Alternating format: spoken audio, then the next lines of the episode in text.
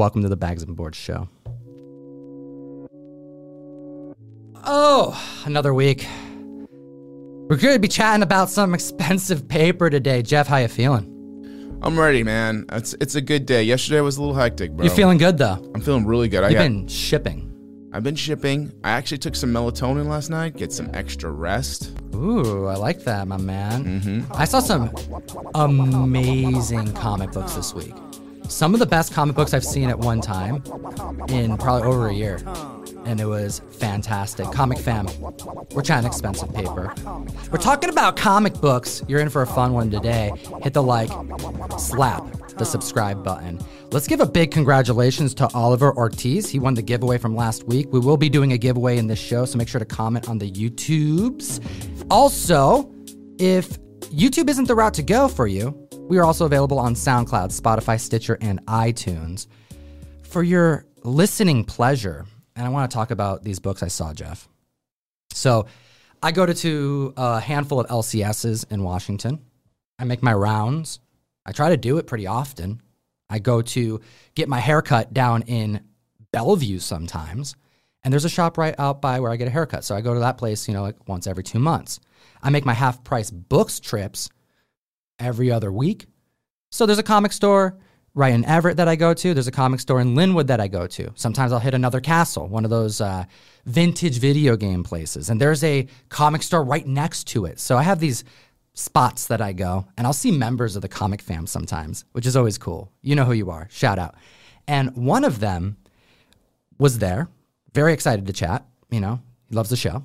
And he's like, Oh, I'm going to bring some comics in really soon. I was like, All right, cool. He hits me up on Instagram. Yo, yo, yo, we're going to be bringing some comics in. I'm hoping you could be at the shop. And I try to be at the shop when I can. So when I saw that there was separate members driving from Portland to go visit Milgeek to meet Russ, I was like, man, if I can make it to the shop this weekend, this would be the time to go because they're driving hours. How long does it take to get from Portland to Mill Creek? Three hours. So they're driving three hours, and there was like, we were the destination. So like, I'm gonna try to be there. I can't always make it, but I'll do what I can.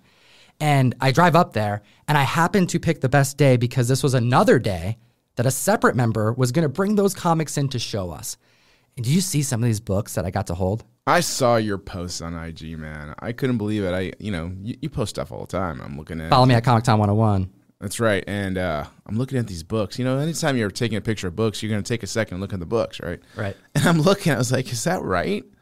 And it was.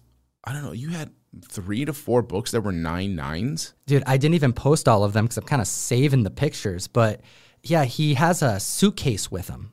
You know it's good when the person brings in a suitcase, right? They're not just hand, bringing books that they just threw on their front seat of their car. And Russ just looks at me. He's like, "Yo, you need to take this in the back and just look at these look at these books." I'm like, "Oh, really? Something special?" And dude, people show me comics all the time. I see some awesome books. I've also seen a lot of books and have owned a lot of books in my time. So it takes a little bit to get me really hyped, right? Typically, it comes with a story that gets me even more hyped. You know, how'd you got this comic? That's fascinating, you know? So I go into the back. First book I pull out of the suitcase G.I. Joe, number one, newsstand 9.9. Astounding. I couldn't believe what I was looking at. It, it said it. The, the numbers were real. This wasn't fake. How does this member own this book? And it's a newsstand. So like I was, I was going like triple takes. Like it, I couldn't compute in my mind what I was looking at. And then I pull the next book out, New Mutants 98, 9.9, which is not as cool as the G.I. Joe, but still really damn cool. And these are CGC nine nines. Oh, yes, they are CGC 9.9s. Good clarification. And then on underneath that book, uh, going, let's go through what these are, right? So Yeah. G.I. Joe 1, it is what it is, right? You know, you have G.I. Joe in comics, uh, major Mattel toy line, and a universe that's emerging right now. So this member picked this up. Actually, I'll, I'll, I'll save that at the end of how he acquired these books, right? The next book is New Mutants 98, first appearance of Deadpool. Um, then the next book was a New Mutants 87, 9.9 signed by Todd McFarlane. First appearance of Cable. I, I'm like freaking out here. Russ, what is this in your shop right now? And he's he's also nerding out as well. He's like, I know, I experienced this by myself. I should have waited for you because he's just tripping as well. And then, of course, just to like top it again. Giant size X Men 9.8 is just sitting in there as well. White pages. You know, and that book's going for between forty-five and sixty thousand dollars, depending on the auction site. What's up? And it, it's crazy to see all of these books in one spot. But I'll save the best for last. And I would love to know from the community and Jeff which of these books I just named you would be most excited to own, not because of price, just because of scarcity. Because this is a different threshold of collectible we're talking about. The last book, Alpha Flight number one, 9.9. Winner. Winner, is it the Alpha Flight? Hands down. Hands down. Alpha Flight gets the vote. But I, okay, but for real though, which of all these books would you be the most like proud to show beyond what the values are? Because really, when you're talking about 9.9s, we're talking about that G.I. Joe being worth what like a giant size one at 9.8 is worth. That G.I. Joe is an over $40,000 book for sure. Yeah, I mean, okay. First off, that's unbelievable to even have one nine nine, to have multiple nine nines, and to be of key issues, and one signed. Right? You said it was a nine nine signed. Yeah, I which is also like how how how did Todd not mess that up at all? You know what I mean? yeah. Anyways, if I had to pick one, like instinctually, I want to say just being the purest that I am, giant size. Oh my X-Men, gosh, of course you would say giant yes, size. Yes, right. But to have a nine nine, you means ninety eight. Oh, really? See, the GI Joe is what excited me the most because it was a newsstand, and it's like, man, to a, a GI Joe collector, and I'm not even a GI Joe collector, but like I know like this means something. Like if it's like equivalent to like a Transformers one or you know a Thundercats one, like that '80s nostalgia, it doesn't get better than GI Joe to me. Hmm. I like, you know, that's a Yo Joe moment right there with the 9 9. I get it. Newsstand, great. Ultimately, like, if we're not talking about dollars, you know, it's it's giant size 198 for me. White pages, absolutely. Square bound book, nine eight white. I mean, give me First break. appearance of the new team, second full Wolverine. I mean, it's it's amazing books, and the fact that they even exist all together. But here's the kicker: that giant size. Guess the price tag that was on the back of that book because he kept it on there. Oh, God. Because and he did not buy it recently. He's owned these books, all of these books, for quite some time. Oh, man. So, do you, it's hard to know because I don't know what year he bought it. Just give it. It was over three years ago. Oh, over three years ago. Over three years well, ago. I sold a freaking nine four or nine six, and I know I got not a lot of money. So I'm guessing nine eight had to be like nine K. Dude, the price tag that was on there was under six thousand dollars on the back of the book. No way. So he had it for a while.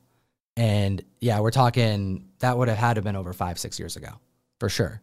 But the other books, the nine nines, when I asked him, like, how did you acquire these books? What he told me was, I bought them at a time that people didn't care as much about 9.9s. They weren't specking on that level of grading at, at that point. And man, did he make out pretty damn good because he's now looking at an absurd amount of gains on all of these books. And it was a beauty to see. And I'll tell you, seeing so many nine nines back to back, there's a difference.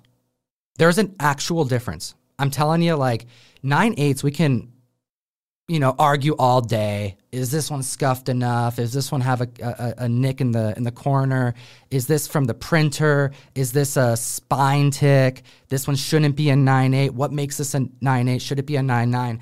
I was looking at books that were so perfect that there was no confusion. You couldn't find a problem. You couldn't even reasonably argue that there could be a problem. I'm talking about the printing was perfection. The squares were crisp. The blacks were black as they can be. But hot damn, when you're looking at some fine, pristine comic books and you're chilling with your homies, it's a damn good feeling. Nine nines, my man. yeah, even if though it's not your book, to just see what that looks like in person, because I've seen nine nines. You know, I've seen a ten. I passed on a ten Secret Wars eight black costume for a hundred dollars Why would you do that? because I was stupid. I was too busy looking oh for oh my old gosh, books. you know what that sounds like? yes, It sounds like one of the themes of our show today. Yeah. We're going to be talking about buyer's regret today. That's a huge right. Actually, that's a really big one, man, for me. I look back on that a lot. A lot. This guy didn't know where to price it, but that at the time, it was different. This was many, many years ago. Okay, but so still many, many years later, still hurts, but yes. Um, but just see what it looks like 9 9. that many in your hand in one location, that's insane, man. And there was a time where it didn't trade to that value as they do now. So that that just is what it is. So that guy definitely made some smart moves. So, Comic Fam, hit that like, hit the subscribe. We're going to be chatting a giveaway here pretty soon. We have comics to show, comics we brought. We have some fun eBay sections in this video. We found some really cool listings that I want to showcase that have sold. We're going to have some fun with that one today. As mentioned, we're going to be talking about buyer's regret. You know, those times. Well, actually, we're going to talk about a couple different versions of buyer's regret because we've decided there's two different versions of it that we didn't think about prior to bringing this theme to the mic last time we were chatting about it. And we encourage the comic fam to comment down below because we do source comments for future shows and you may be featured. We're also going to be doing something that I think is going to provide some value to the community, teaching them how to move some comics.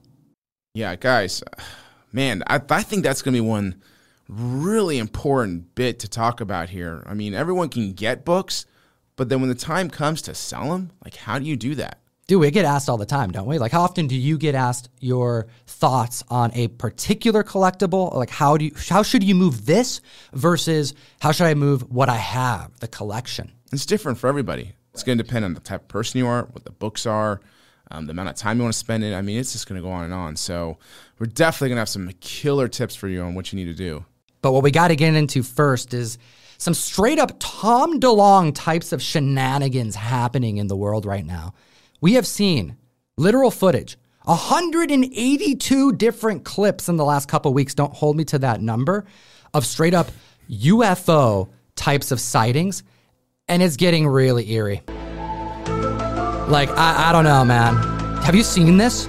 It is incredible. Yeah, it's interesting to seeing the increase of um, sightings and communication we're starting to hear from things being leaked through the Pentagon and the government and releases of stuff. So it's, it's and they're like confirming it as well. Yeah, I mean, all the vi- video footage always still seems kind of blurry or some whatever nature, but you're still looking at it, and they and they're not even using the term UFO anymore.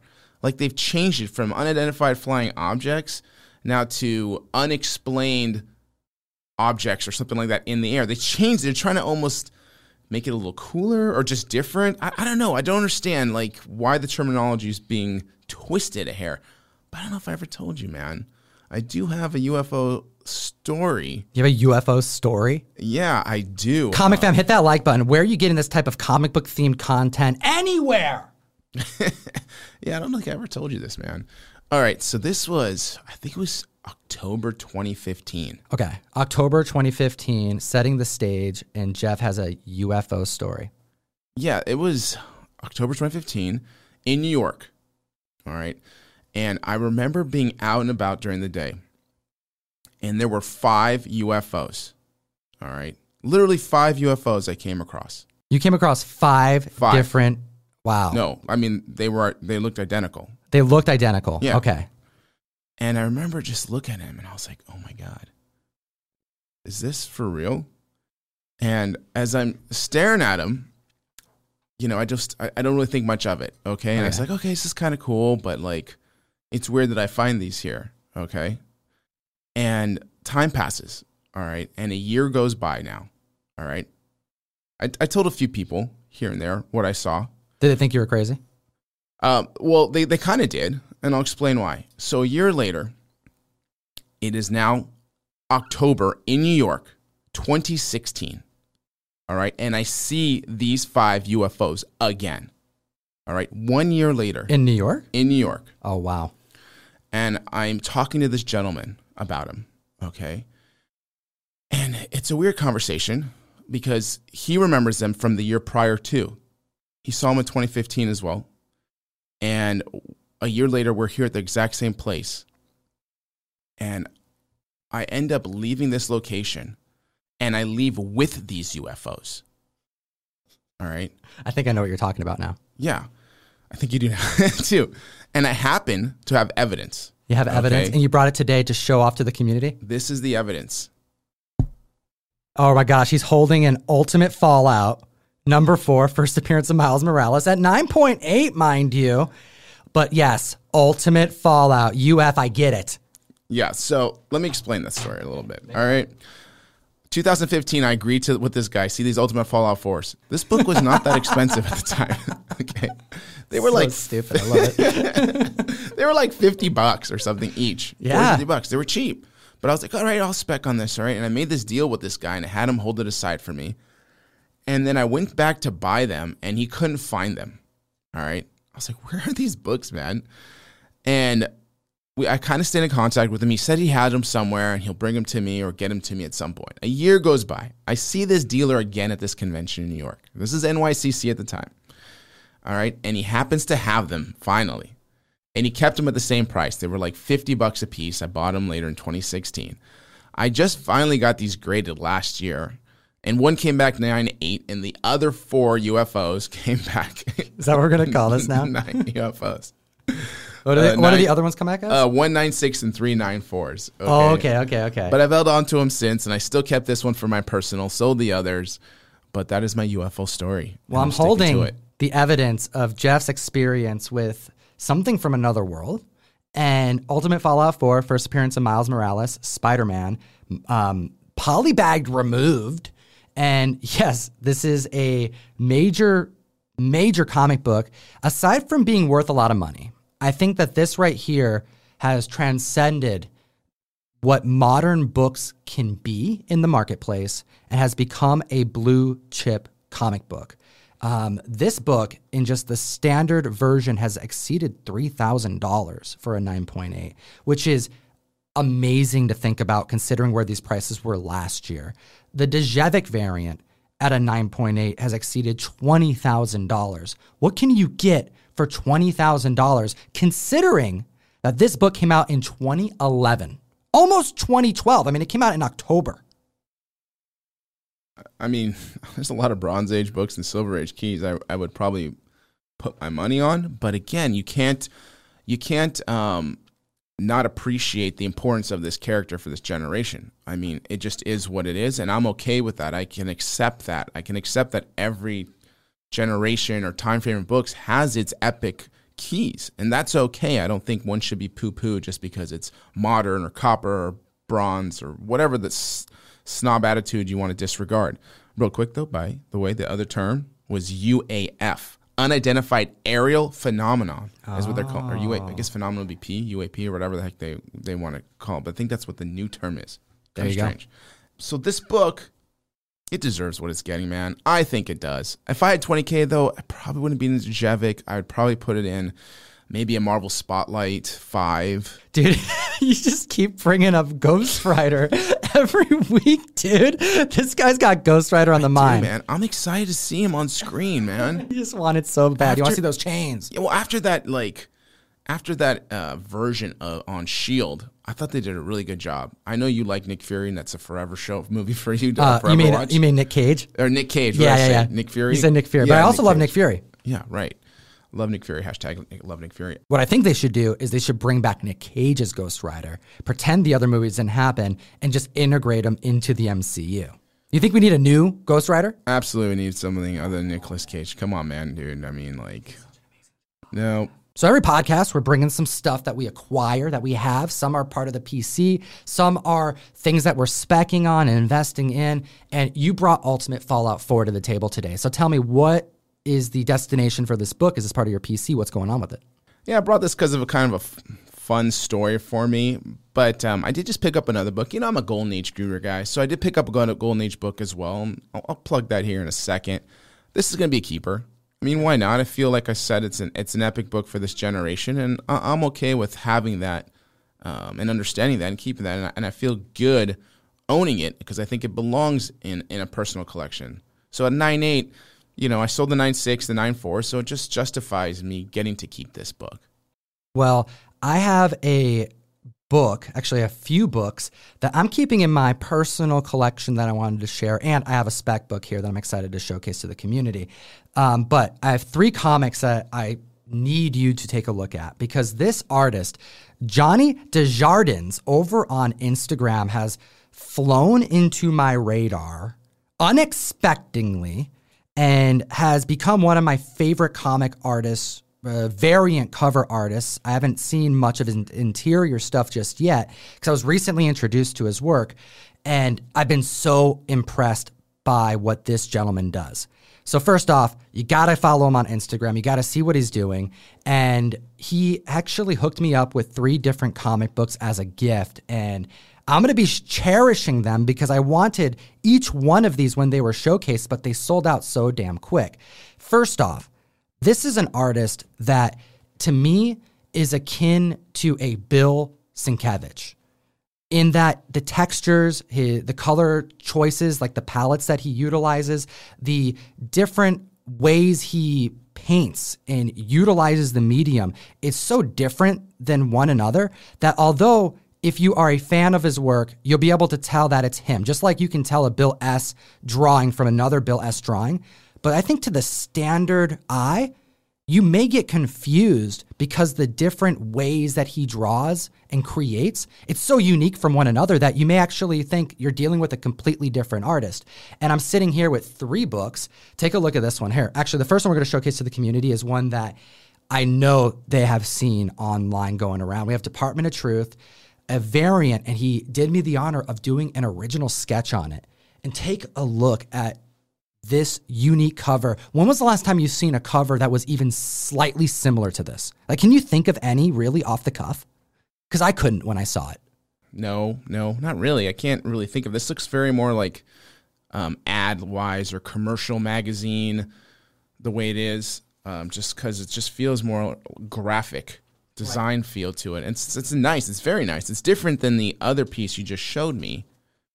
Um, just technique wise. Yeah, I'm, I'm pulling this one out because I wasn't actually familiar with this book, Cold Dead War, written by George C. Romero, the son of George R. Romero, which is pretty cool, by the way. I didn't know he had a, another run going. But this cover tells me one thing this guy can do an amazing Venom, which he has, and I've seen it on his Instagram. But someone's got to bring him on over to Marvel. We'll see if I can make that happen. Um, but also, this last one that I have to show off is the TMNT Last Ronin. Take a look at this. You have the Last Ronin being surrounded by the spirit of his brothers. And I just can imagine how thick this canvas must be with paint. Like, look at those textures. You can almost, like, I feel like if you were to touch the cover, although it's going to be glossy and flat, your mind will play a trick on you to a degree, making you think that it's got, like, you know, some some layers to it because there's so much depth. He does such great work with the shadows. He can really like hone in on lighting like I haven't seen artists do in quite a long time. I haven't had an artist stop me in my tracks the way that Johnny has since Peach Momoko.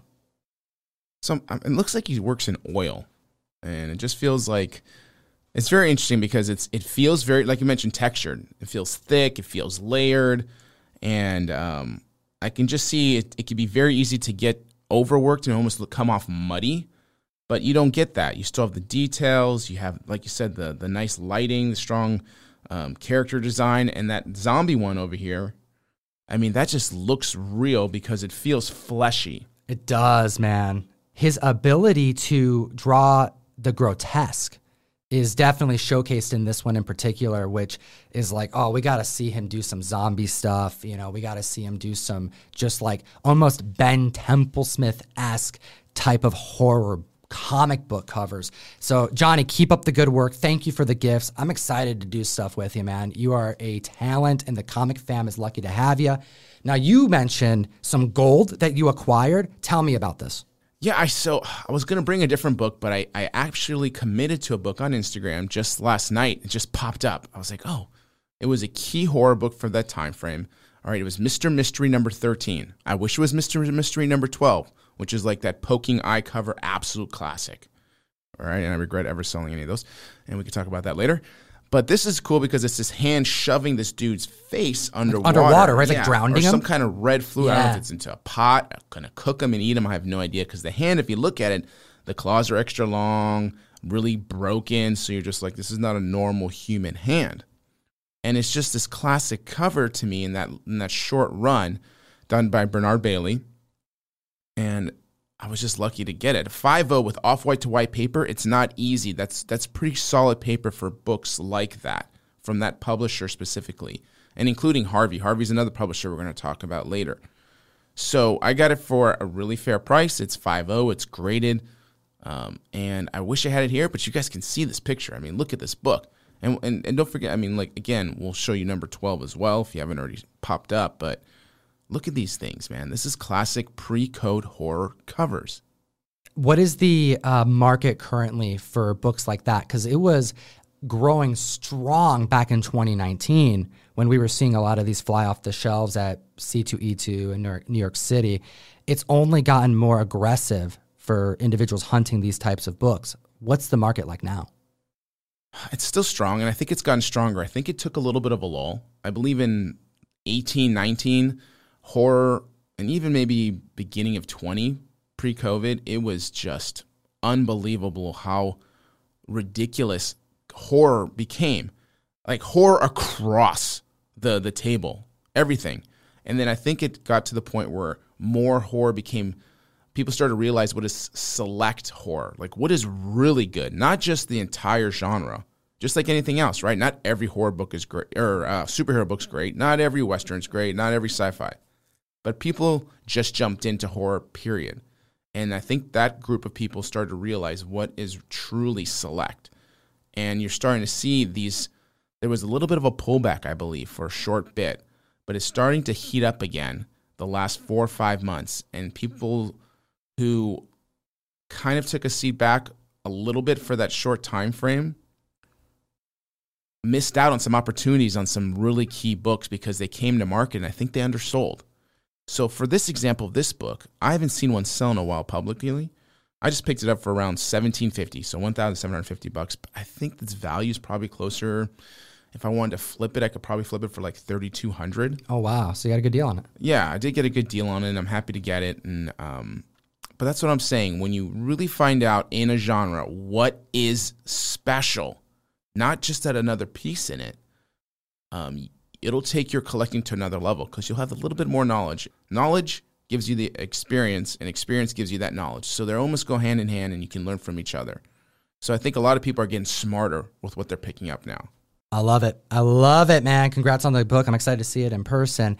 And I want to know from the community in the comment section, what do you think about pre-code horror? Is this a a, a category, a, a genre that interests you? Because I feel like a lot of individuals who start to get tempted to get into the golden age, it's one of the first ones that they're like, can I afford that? What low grade EC can I get? And I traditionally recommend getting into like golden age war. There's a lot of affordable um, like you know Two Fisted Tales, for example. Um, that was one of the early Golden Age uh, Golden Age comics that I was able to secure at a reasonable cost and kind of got my feet wet a little bit, you know. Um, but quickly that transitions to looking for crime and trying to be able to afford superhero stuff. Horror, yes, it gets pricey, but you can go pretty low grade. And really, you're looking for that cover, man. You know, as long as that cover is intact, you have something really special that you can be proud of without spending a ton of money on it. Granted, some of these books do get pretty damn pricey. Absolutely. I mean, a lot of what you said is absolutely uh, accurate. When you think about, I would say 98 to 99% of anything from about in the atomic age, so let's say about 47 to 55, you can buy in low grade for extremely reasonable, except for, like I said, that 1% of the select. I mean, there's really an a great transition point for people to want to go from Silver Age hero stuff and go back a little bit and check out your crime, check out your horror, check out your sci-fi, check out your good girl art. Okay, superhero stuff can still be kind of pricey there, but again, it was towards the tail end when superheroes were dying down. So again, if you ever want to transition a little bit into Golden Age, get into that atomic portion about 47 to 55 and I don't think you'll be disappointed because there's a lot of great books out there. Well, I have a book here in front of me that I'm crossing my fingers and my toes that I won't be disappointed that I bought because I talked about it last time you were here that I was experiencing some FOMO because that was you know the the last podcast uh, theme of the video. And recent FOMO was my opportunity to secure a first appearance of Loki in Journey into Mystery 85 and about a week and a half went by and I was in the car driving home and I said to myself, is the store that I saw that book open still? checked my phone safely when I was parked, decided I'm going to go and get it. So I secured a Journey 85 2.0 first appearance of Loki because the show is about to hit. And this book, I just still feel like, regardless of what the show does, is still undervalued and underappreciated. Early appearance of Thor, first appearance of his brother Loki. This book in low grade for how long went for under a grand. Like you could have secured this book for hundreds of dollars in really low grade. And it started blowing up a bit, but the fact that I was able to secure this book at a 2.0 for under $3,000, considering what blue chip keys are going for right now, I can't help but throw the money down and hope for the best. Yeah, I mean, you're putting it down on a pretty solid bet. I think it's going to be a great show, probably the best one I think yet that Disney Plus is putting out. Oh, really? I think it's going to be better than the first two, and I think that's a high Yes. bar, but I think it has the potential. It's Yeah. weird enough. Yeah, depending where they go um, and what they want to talk about, but for the most part, I'm pretty sure and pretty confident this is going to be probably the the best of the three. You know, I think there's a lot of excitement to see Owen Wilson on screen as well, and obviously everyone loves Loki. Oh man, can you imagine if we see Kang? How cool would that be, man? I just want to see Kang so bad. Yeah, I can see a lot of spoilers coming out of this, or just you know potential plugs for characters. This is a gorgeous tool, by the way. It's I think that's why I couldn't stop thinking about it. You know, I mean, for the cover being as clean as it is, I mean, traditionally two O's, you're dealing with some problems. And here's the thing, man. This wasn't the only copy that I acquired since the last time I chatted with you on the mic. I purchased a 3.5 off eBay. I won an auction. I told myself if I was willing to pay what I paid for this book, if a 3.5 gets between a certain, you know, range, I got to get it. I'm going to regret it. So I won a 3.5 for $3500. Tax on eBay is legit killing me, man. It is so frustrating now that you have to pay taxes the way you do on items that have already been taxed multiple times in their history is what it is. It's not what this co- what this podcast is about. But essentially, you pay thirty five hundred, and you're now paying close to four thousand with the taxes and shipping and everything else, which also has gone up. Is what it is. I get the book. The book is no longer here. I sent the book back. I had to return it because the book had a shattered corner on the slab. And here's the thing the book was packaged well. There was no signs that this book was damaged because of shipping. And you can tell, man. You can tell when a book was damaged because of shipping because the box gets messed up. And the fact that this book was it was wrapped in plastic, it was wrapped in more than one bag. This I was getting deja voodoo again. Deja vu. Think about Brother Voodoo again. But like, I like Deja Voodoo I know, better, Deja man. Voodoo, right? We just keep that going. But no, I was getting deja vu from my Wolverine One newsstand that like this person legit probably took a picture of it, put it on auction, and was hoping that, hey, whatever it sells for, I'll deal with the ramifications later. Maybe they'll just be happy to ship it back to CGC and they'll take the risk. But I really don't believe that this book was cracked on its way to me. And I looked at the you know, the auction that I bought it from again. And sure enough, there's no pictures of the sides of the book. And I'm like, am I going to have to just ask every seller to take pictures of every portion of the book before I throw money down? And what do you do when it's an auction? You know, you don't have that much time to spend. Like, it's just, it's part of the frustrations with buying on eBay. And we're going to get to some ways to sell here in a little bit, some alternatives to eBay. You got to appease the collector's comic fam. You got to keep them happy. You got to take care of your comic books. Let's talk about your commentary on our videos. We're talking about community comments. Jeff, this gentleman wanted to comment, and he did, about our pedigree conversation two weeks ago, talking about the Promise Collection. A lot of people were digging that clip, and they were really digging the pedigree talk. I think we have some more commentary that we're going to have to make about this subcategory of collectible. So freaking excited that you just said that because I got to tell you, there's so many great pedigrees to discuss. Well, here, answer this question for Ganjabar Medium. He says, Do these special slabs, he's talking about the new tuxedo label. Well, is it even considered a tuxedo anymore? Not It was a joke because it was all black, but now it's just a pedigree label because it looks dope in that gold. Do they have the original creator's name on them? Real cool history tied to these books. That's a good question. You know, is it just a black label? How do you know it's from the pedigree? Oh, Well, this okay, that's a tough one, but a lot of pedigrees have special markings on them. Like the comic books themselves. Yeah, like some initials, um, a name, special codes, things on the interior. Otherwise, if they don't, it's generally a collection that was all founded once and then kept all together and submitted. And that's how it got to be considered that pedigree. If there's no markings, there's not going to be new additions to this pedigree. You know, some pedigrees had books that used to be part of it, but they were never encapsulated and kind of probably almost got lost with time and just never became part of that pedigree, or you just, they're just gone to the history of it. Some of them have a list of what was in it at some point, but again, if you don't have the markings, you can't quite authenticate it. But there are a lot of great ones that have special markings on there, and we could definitely get more into those details. What about the actual pedigree label, though? It says the collection that it's from. It says the pedigree name on there too. So if you wanting to have that um, information provided by just being able to look at the slab, you do have a route to go because that pedigree name is listed on CGC with whatever information that they have provided. Yeah, and collection and pedigree are very different.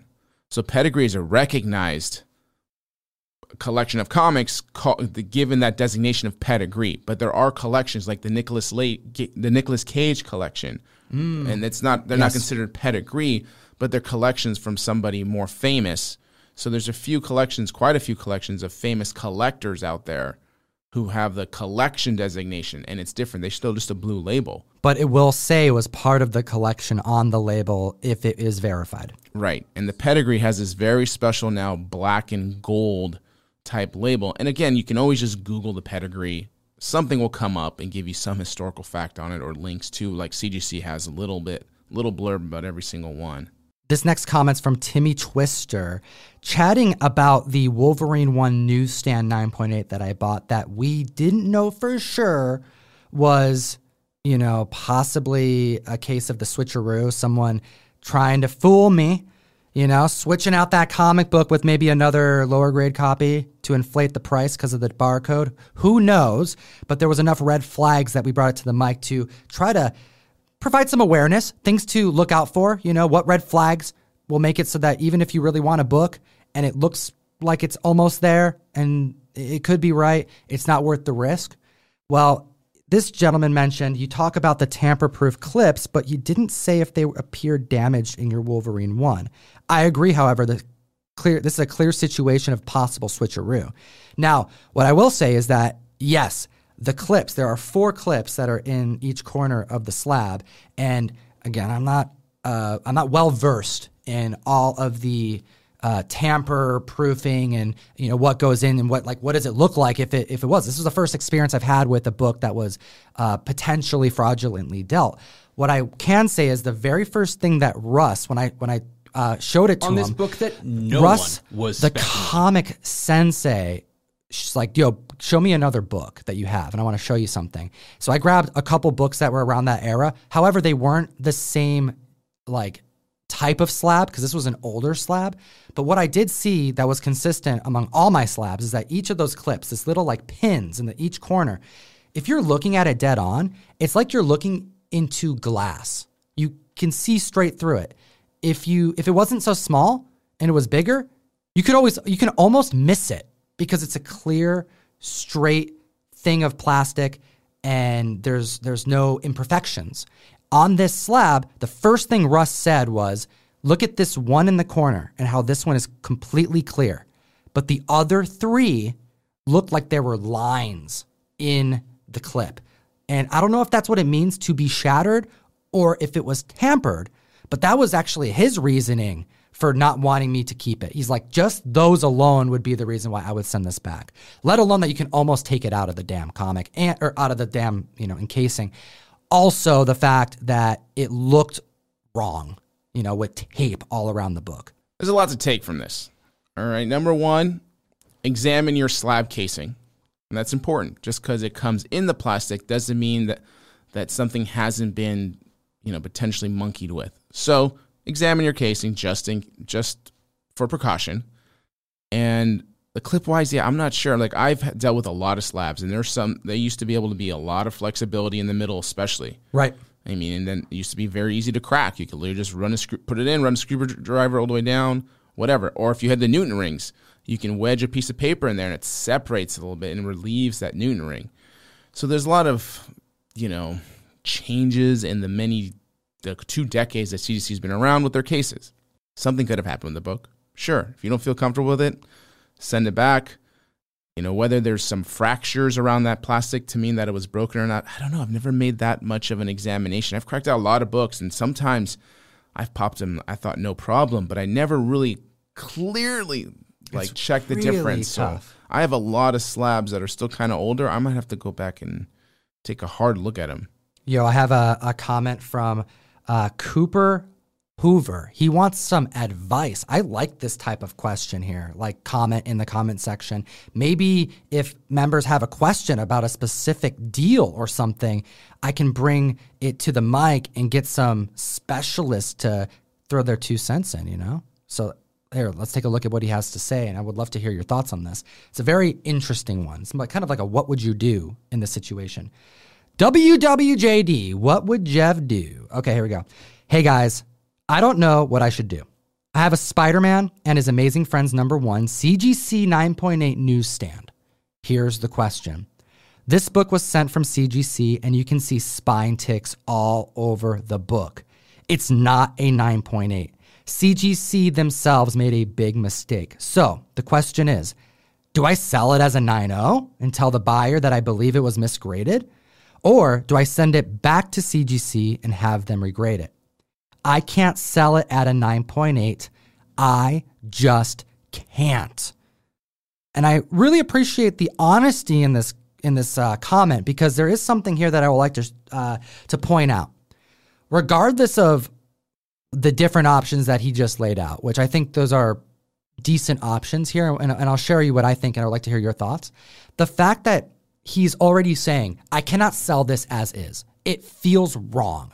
I think that right there is that voice in your head that you have to listen to. That is your integrity. Your integrity in the comic game is essential. It's everything. You, you that's like it's the only requirement in this community is to have integrity.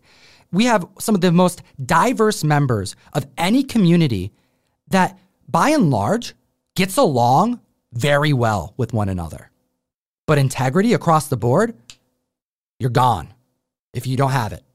So I appreciate the honesty and you questioning the situation. What do you think this gentleman should do? yeah, that's an interesting one. Uh, And this isn't like, yo, I have a 9.8 and there's a scuff and I have a stick. He said there's spine ticks all over it. He thinks it should be minimum a grade point lower. yeah, I, I, I, if I'm in his position, this is what I do. I contact CGC. I let him know. Okay, I don't. For me, I don't want to a sell it as is, and b I don't want to have to pay for it again to be reholdered. Okay, I'd like to contact CGC, talk to the customer service. They're generally really nice there. Customer service They're is awesome, really man. great. So don't get me wrong. You can always contact them and just have these conversations. And I would ask them to just regrade the book.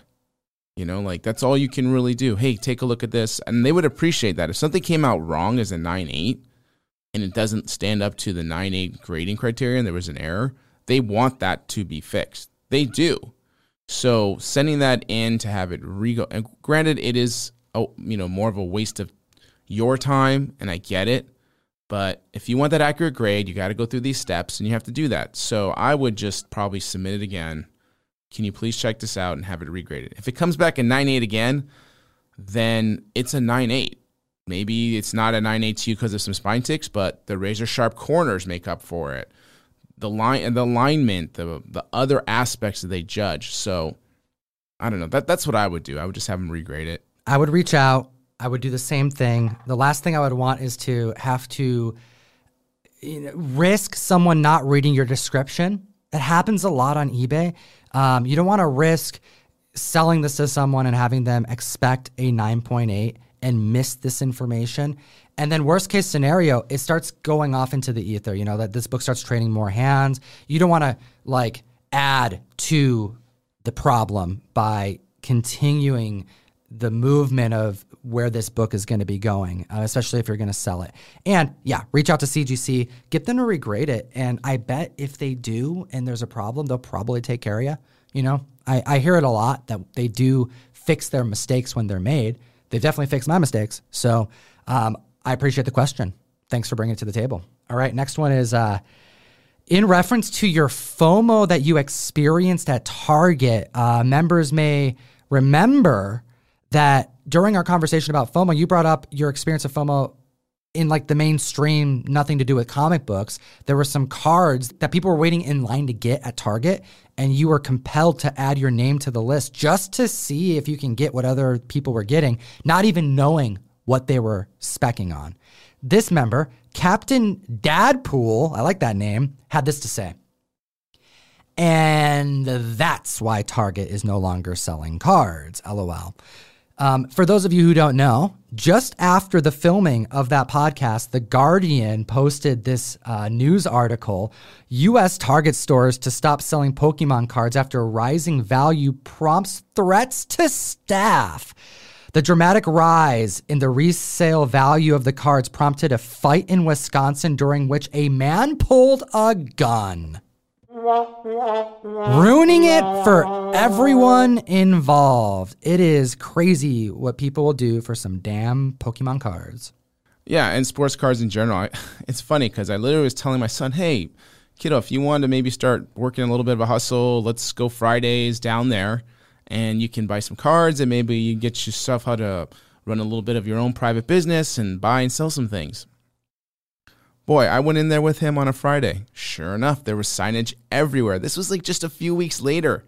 All right, saying we are no longer selling these items. And it was just like, okay, there we go. And you know what's even more crazy? And it's it's not the kids' fault. Right. It's the freaking adults who cannot act like adults. That is the problem. We cannot blame the children. We actually have to blame the adults, who is usually the problem anyway. well, they, honest. they're very determined to get it for their children, but they definitely get confused that this isn't uh, a situation to risk your life for other people's lives. It's literally cards, you know? Let it at least be a comic book that you're risking your life for. I'm just kidding. Don't risk your life, comic fan. We want to hear your comments. Thanks so much for leaving them. And now we're going to chat about some just fantastic eBay findings that I've had this week. Um, these are listings, completed listings that are so cool, so unique, and honestly gives me some, best way to put it, it gives me some hope that there is still spec room in the marketplace. You know, some of these books I'm like, damn, they're selling for that cheap. That's really cool. Oh, people aren't really throwing that much money down on all of these keys.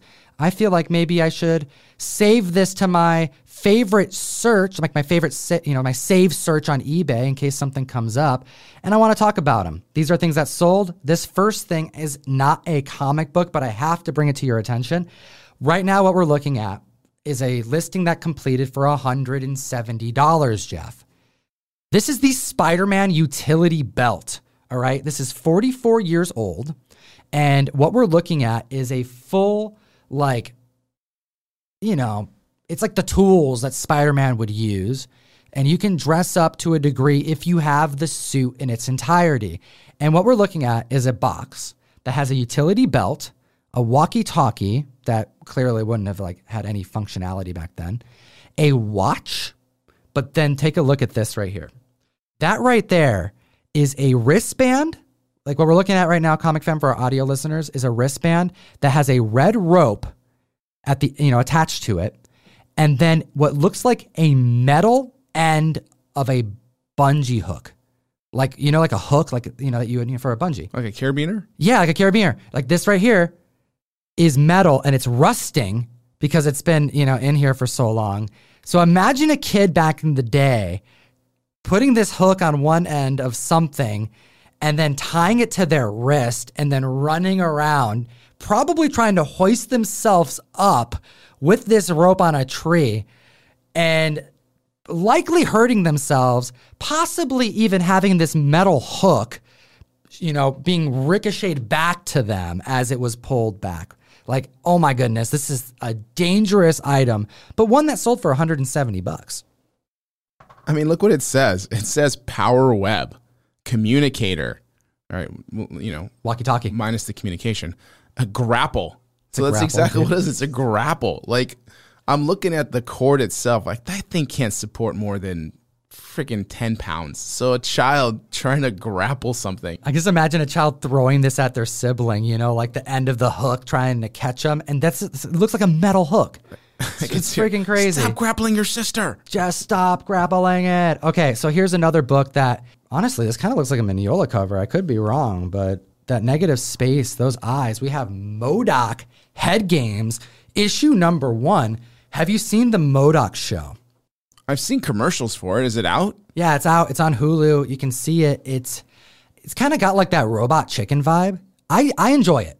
It's not my thing really. I'm not I'm not like up every week.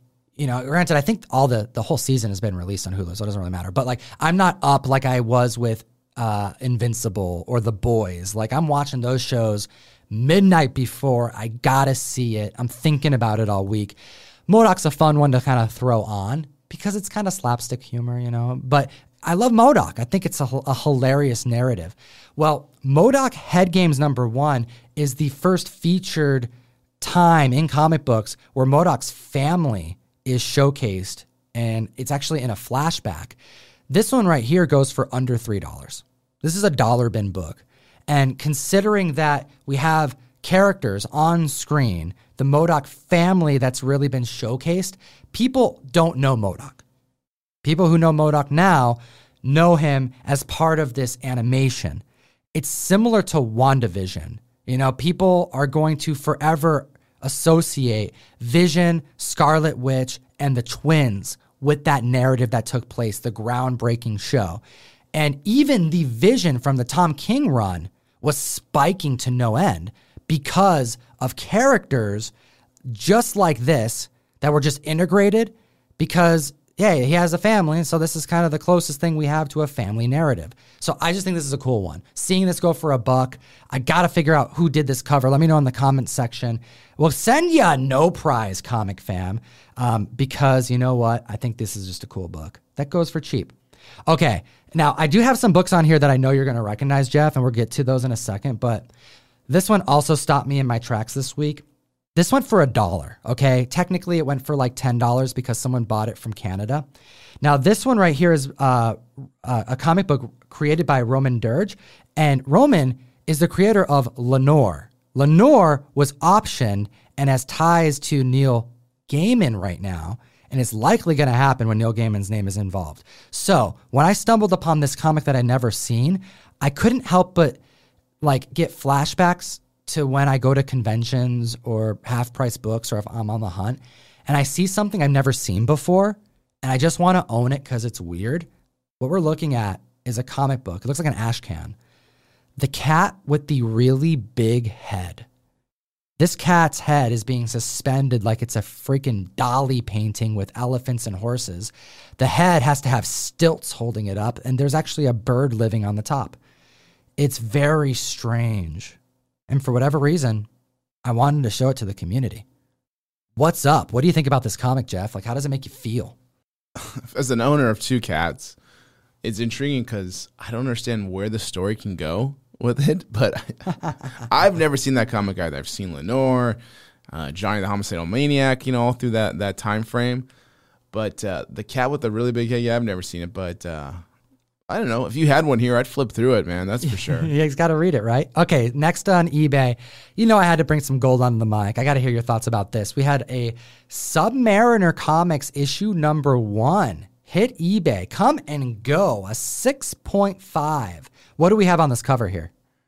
Yeah, so this is Submariner Comics number one, like you mentioned, 1941. Uh, Submariner taking out a, a Nazi boat of soldiers here, and then you have the Angel here at the bottom, and which is actually, a, I think the Angel is Marvel's longest running, one of the longest running heroes from in Marvel Mystery Comics, and went up from like issue, God, I think one to 74 almost. I think longer than anybody else. Anyways, that's neither here nor there. Little fun fact. Um, it's a cool book. Um, how much did this thing sell for? So the uh, buy the best offer price um, is confirmed at thirty thousand dollars for a six point five. Okay. Okay. How does that feel to you? That's a tough one. You know, this book is interesting. I like the book because it's uh, the first time he's in his own title. But if you really look at the history of this character, I mean, he appeared in a giveaway at a theater. Yeah, first. motion picture funnies. Motion Picture Funnies Weekly number one. Yeah. Allegedly is maybe nine in existence. So cool, man. I would love to. See. Possibly never even distributed. Yeah, Okay. rumors. Rumors. And then first appeared in Marvel Comics one. Huge key, obviously. But his first cover appearance was Marvel Mystery Comics 4, which is a hugely traded comic book, extremely expensive. I think we just had like a below a 2.0 with brittle pages, I believe, just sell a couple about a couple months ago for 20k. Wow. That's a huge number. Okay? And that also has I think the second appearance of ever of a swastika on a comic book cover. Oh wow. Crazy stuff. Yeah, and then his third cover, or really second cover appearance, is Marvel Mystery Comics 9, which is like him and Human Torch battling. It's a three part story. Starts in 8, and I think it ends in 11. So I think it's 8, 9, and then the 11th issue, I believe. Um, a very expensive book, too. But Submariner 1 is like his 20th, 30th, 20th plus appearance somewhere along the line. He appeared in Human Torch 1 before that, even. So it's a cool book because it's his first title. But outside of that, if you think about his cover appearances, He's been around for a while. He's been around for a while. Thirty thousand dollars, I get it. I think it's those collectors who are getting into the hobby, wanting a Submariner, and they think Submariner One is the book.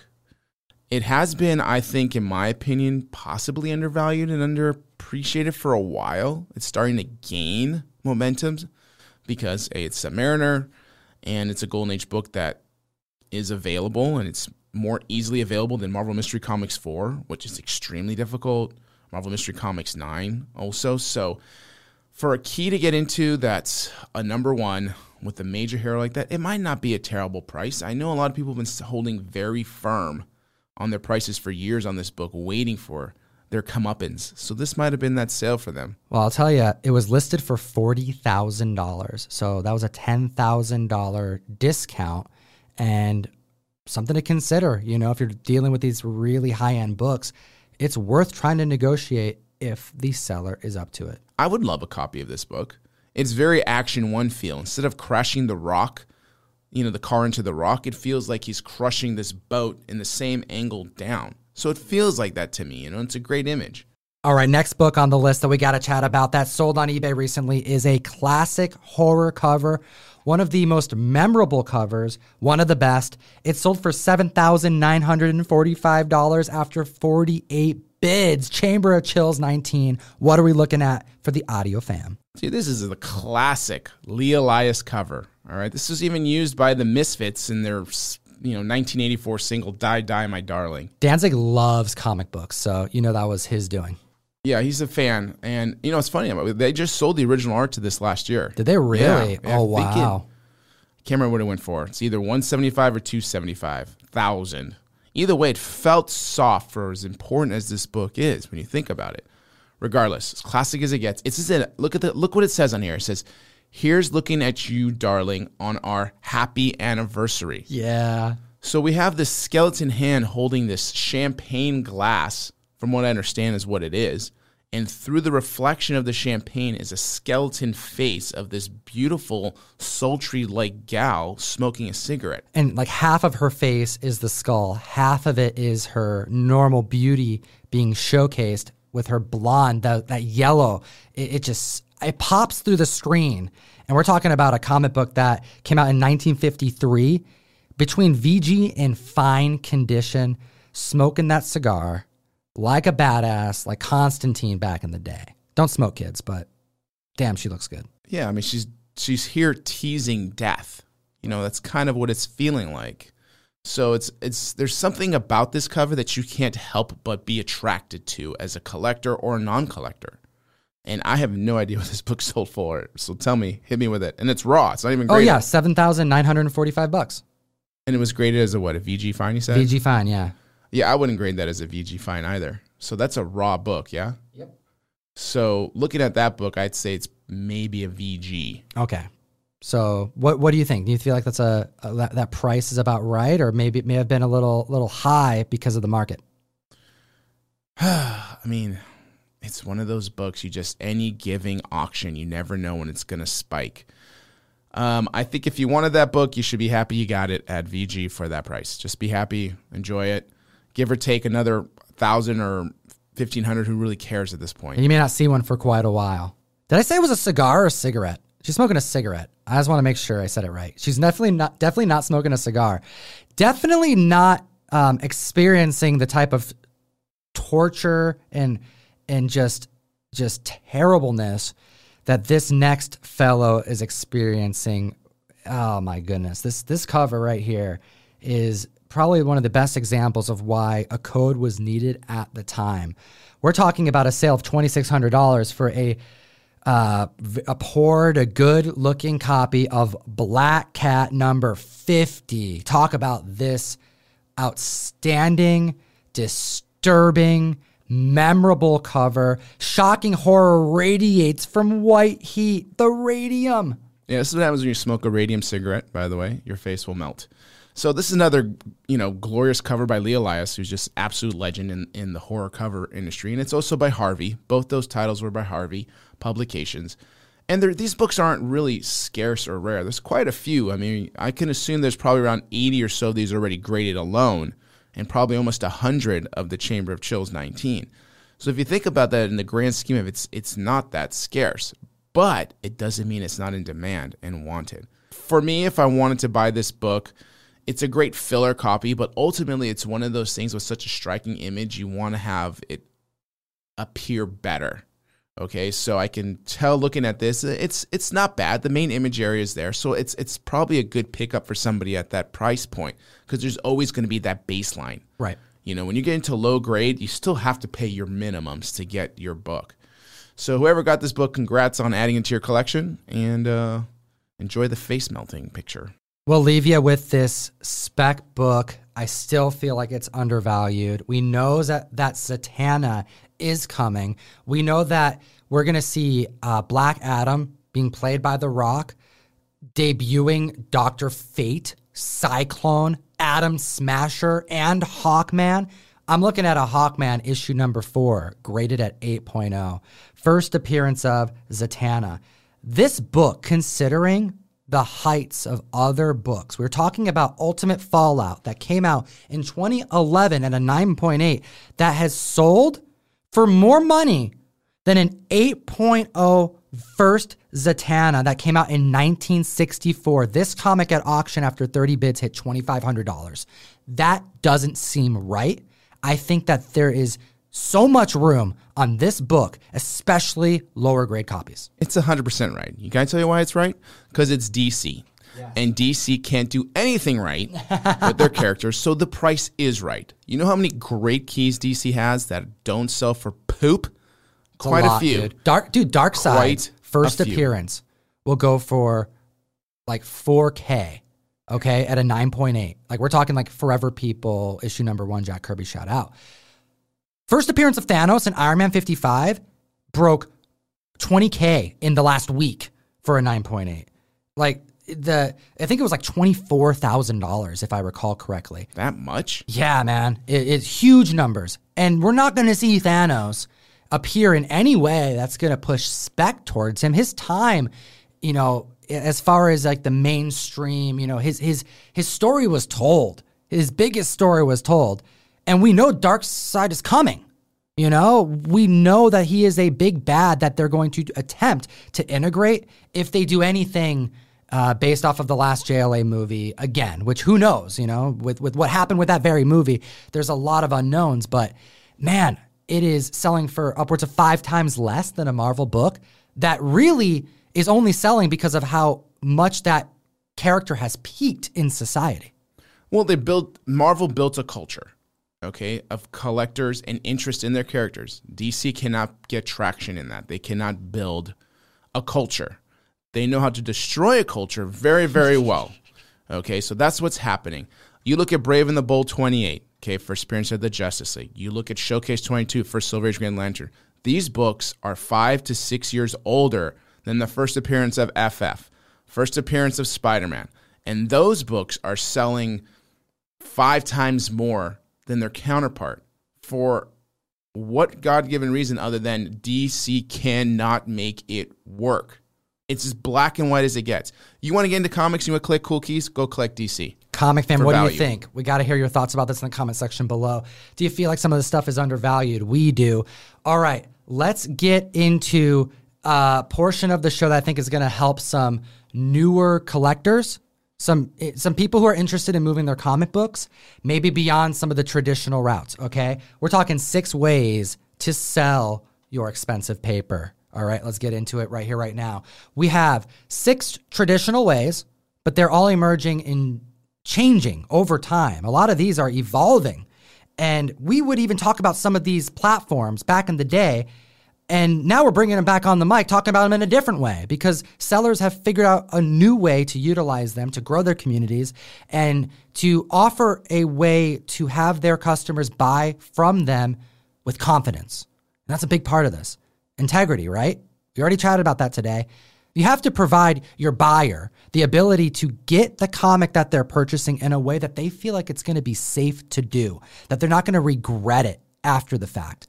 And that way, they'll want to buy from you again and again. And it's that repetition, that building of a community that is like the foundation of comic stores in their entirety, you know, dealers' circles and their network. So, the first one on our list today, if you were hit with the challenge of I want to move my comics, okay?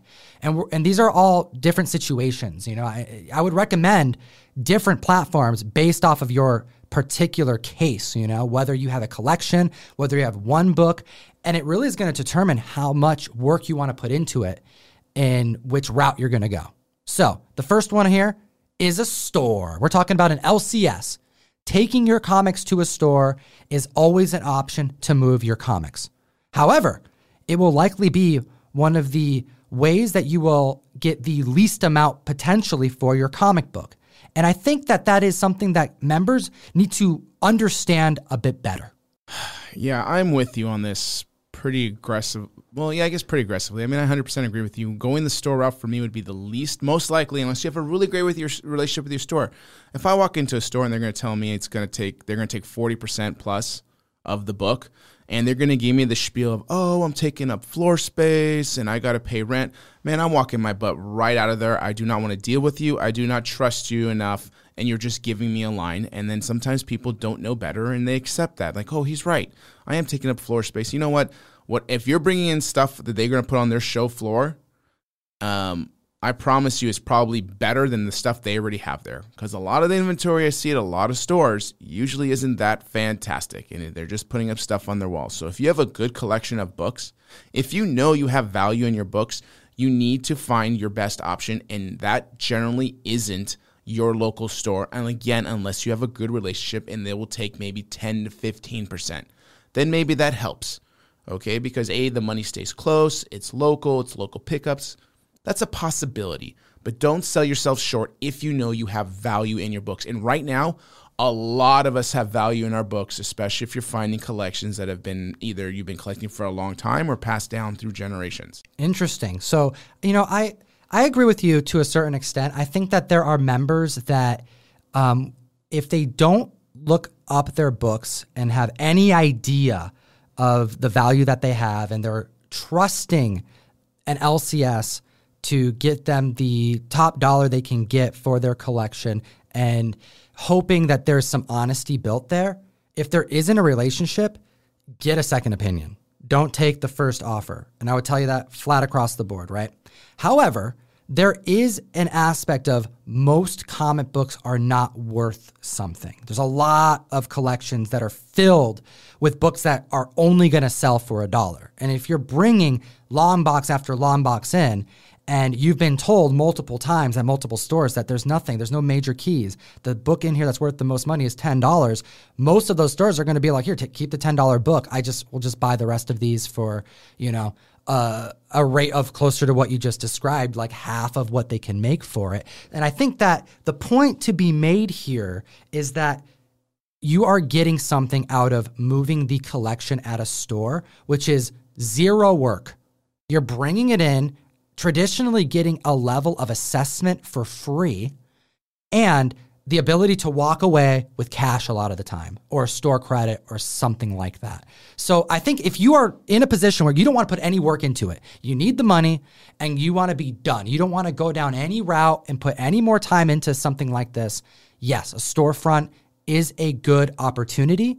And it's a great one to try to get some assessment and possibly some help because there's also alternatives to just selling straight up to a store. I think that's really good to put a little baseline of what we're talking about here. That makes total sense. Like, again, if you have a collection and you're not sure of its value, you don't know anything about it, you definitely need to go get multiple opinions, three, four opinions. Okay. If you do not do that, okay, you're asking to have the advantage, someone taking advantage of you. Okay. That is what you're asking for you need to do a little bit due diligence, which is going shopping around, asking people.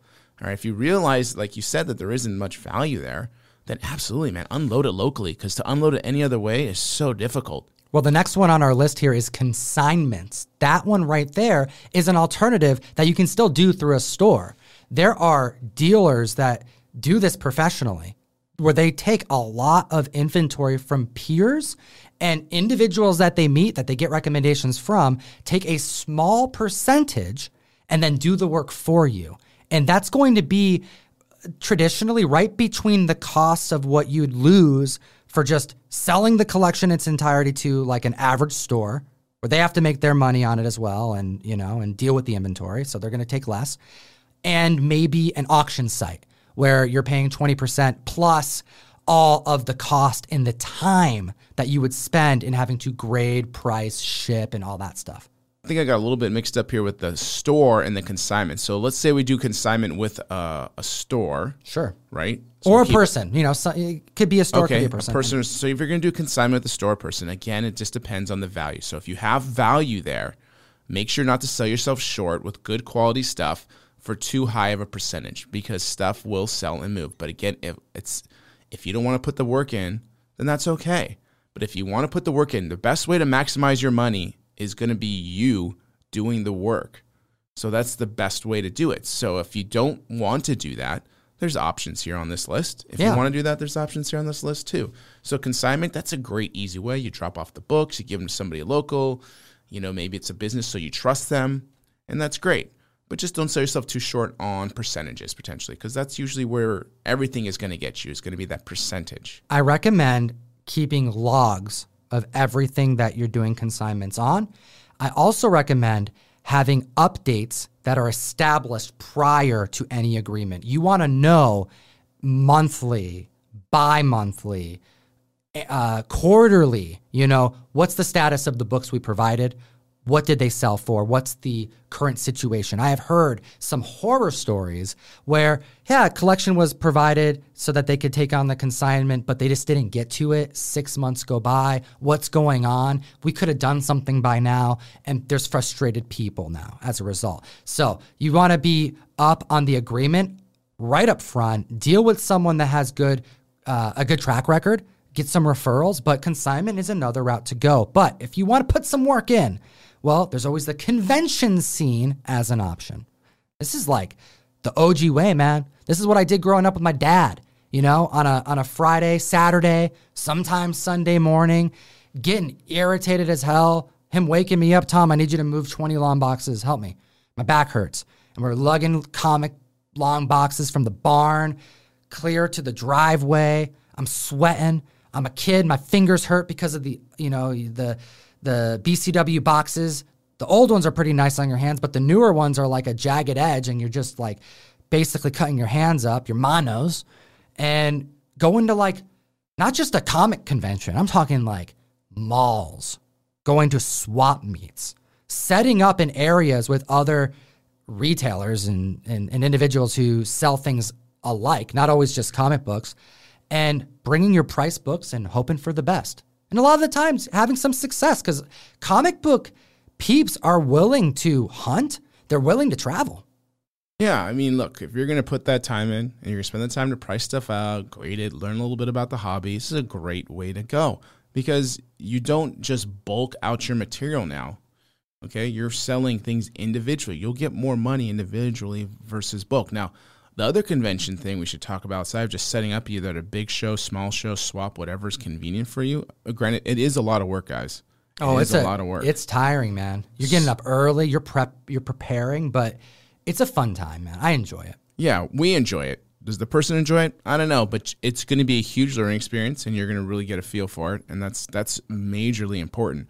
But there's also taking your collection and trying to sell it on a con floor at a big show to dealers, which I find, and I've seen a lot of success for people doing this, and for a very important reason. Again, like last week, it's the FOMO factor.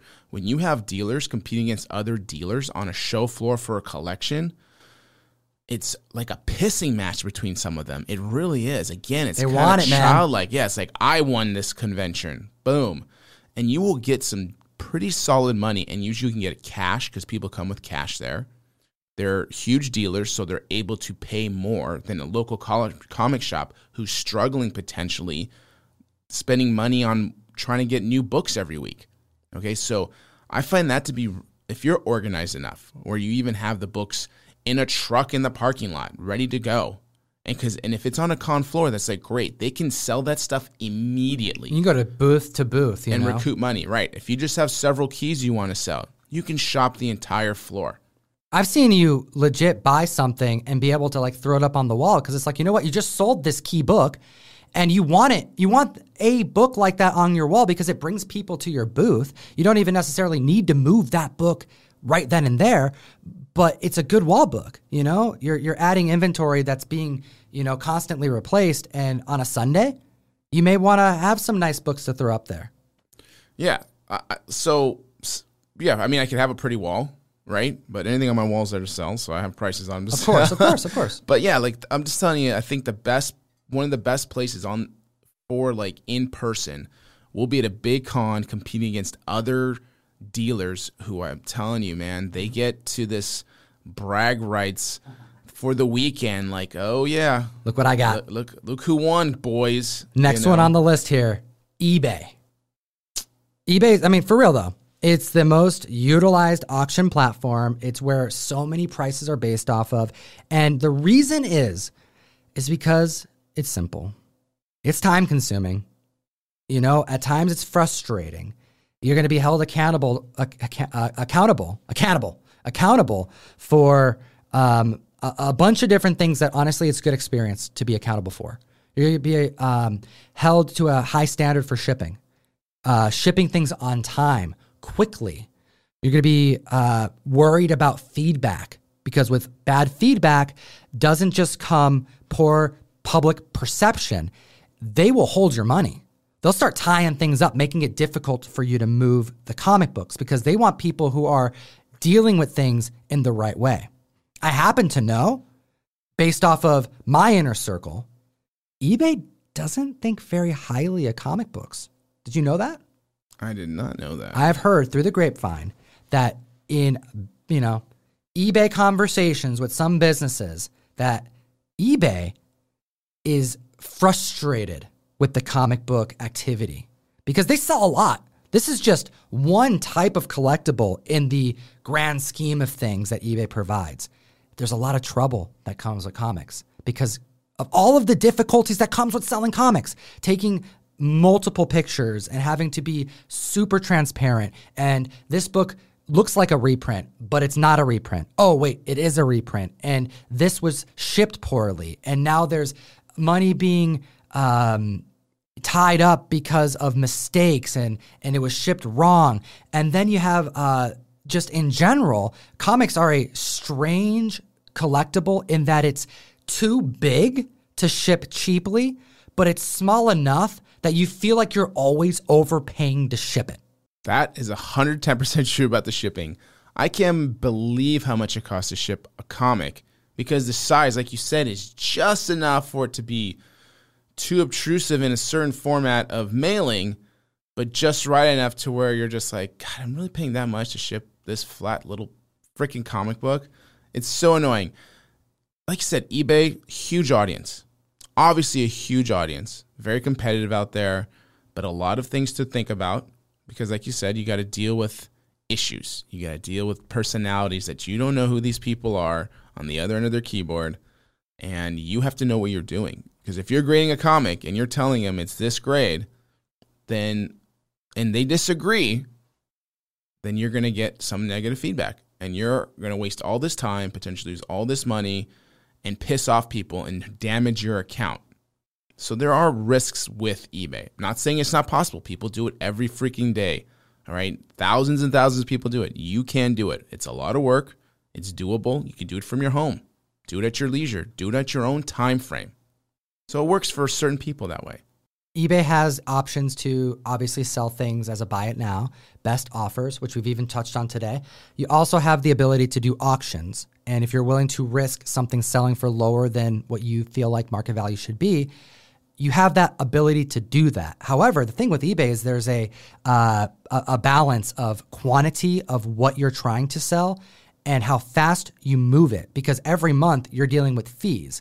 And fees means that your books that you're trying to sell are actually selling for less because of how long they take to move. So you have to be on your pricing. And if you have a ton of listings, that's a lot of price adjustments.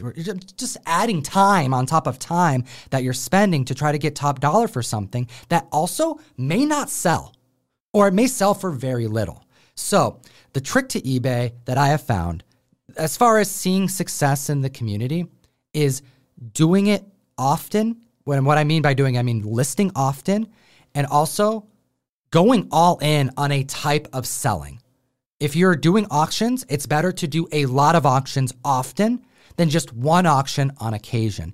If you're looking to sell a particular type of book, it's better to have um, the quickness of selling similar types of books than to have to take the time to price grade oh this is a dollar listing a dollar book. Oh this one's a hundred dollar book and then all right spending the time to list that one. It's a lot quicker to do things that are more within the same genre the same type of collectible and then in the same style of selling. For example i actually have an ebay page. We do weekly 10 day auctions and i would say 95% of the inventory on my ebay page are just auctions. And they're not just any type of auction.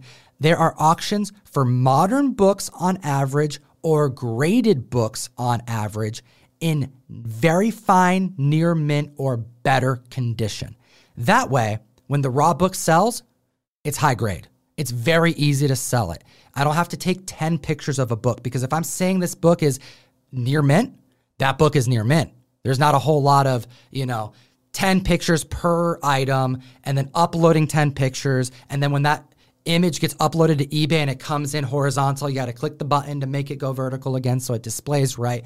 Like I have streamlined a way so that I'm dealing with a very particular type of collectible because I sell comics in different ways. And we'll get into some other ways here in a second. But I encourage you to go all in on whatever way that you feel like is the easiest way for you to stay consistent because consistency is the biggest part of this. You got to just do it often within your uh, time allowance that you're giving yourself. Looking at this next one on the list, we have auction houses. All right. Now, this one right here is going to be like if you have a big book, you're either going to go on eBay or you're looking for a better way to move it. And if you're not looking to shop it between stores and you don't have a dealer network, where can you take your big key book? And I'm talking grails, man. I'm talking books you don't see every day. You got to get this in front of a, a, a buyer, the right buying pool. Let's just say you have great books. Okay. You know you have great books. Auction house, like you mentioned, is a really solid option if you don't know how to sell to people in a circle that you of other collectors. Okay, if you don't have that circle, you just quietly collect, you don't have friends who want the same books as you do, and you don't want to sell it privately like that, or you're not even sure what the price is because you have a rare book and you want to see what it hits at auction, auction house is the way to go. Okay, you have Heritage Auctions, which is a beautiful, amazing auction house. All right, you have ComicLink, or all right, who sell who's another auction house? ComicConnect, another comic auction house. Those are probably the top three right now. So really good options for that and you can actually negotiate your commissions when you have good quality stuff. So keep that in mind. If you have really good books, right, you're doing them a favor by making their auction look better against these other competitors, and there's value to that. So feel free to at least try to negotiate, and I think you can. For a lot of people, it's very doable.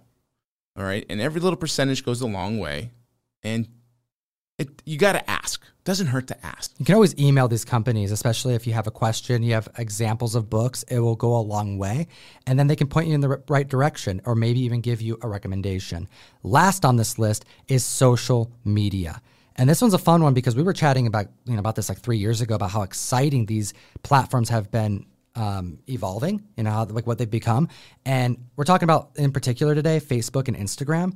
And Facebook has grown a lot because there is a uh, it's just an incredible amount of individuals joining groups in the in in the fandom, whether it be Marvel Comics only groups, DC Comics, Indie Comics, foreign comics, or buy sell trade groups. And that is where the most success is being garnered on the on social as it pertains to Facebook.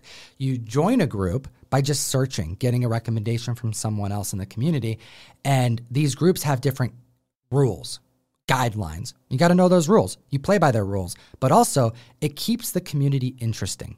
Some of these groups have, uh, you know, rules in place of like how often you can sell. Some of them don't. Some have rules in place of like what type of thing you can sell that particular day. Graded comics only, auctions only, claim sales only. Some it's just a free for all. He's got to find the right one. But this year, especially more than others, is the first time we're seeing as much activity because of COVID. This has actually been the saving grace, in my opinion, of many comic book stores across the country because they've realized if we can't get comic, um, comic peeps in to you know get our merchandise, we got to come to them. And where are they going? Oh, this is where they've been. This is where they're where, where they're going and where they've been for quite some time.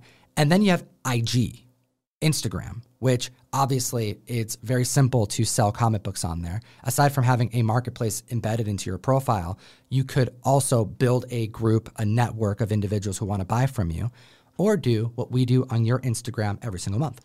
I don't get to use Facebook that often. It's just not a platform that I've become comfortable with, but I know a lot of successes on Facebook. A lot of people have great success on there when you start doing social media route, it's put you putting yourself out there more publicly. Okay, and sometimes that's uncomfortable for people. And there's the people who have no problem being in front of a camera. So for us, we've established enough of a following, and so we have that traction. And so we go live on a camera once a month and sell our stuff, and that works great for us. But we're not the only ones. It's a very common thing to do, and no matter how many people you have, on Instagram specifically, you can build a quick, quick base of people who are interested in comic books. And it's a great environment out there. I mean, super positive. There's a lot of great people there that I trust. Very rarely do I see any type of shady activity from anybody. Right. So it's very, it feels like a very accountable area, and people are looking out for other people's backs. So between the two platforms, since I only really use IG, I, I lean very heavily on that. And I recommend members do that. I, I don't think they should do all of them. I think that if you have the time to do more than one, by all means, but it's better to figure out which one works for you the best and go all in on that and serve that community. It'll be more than enough.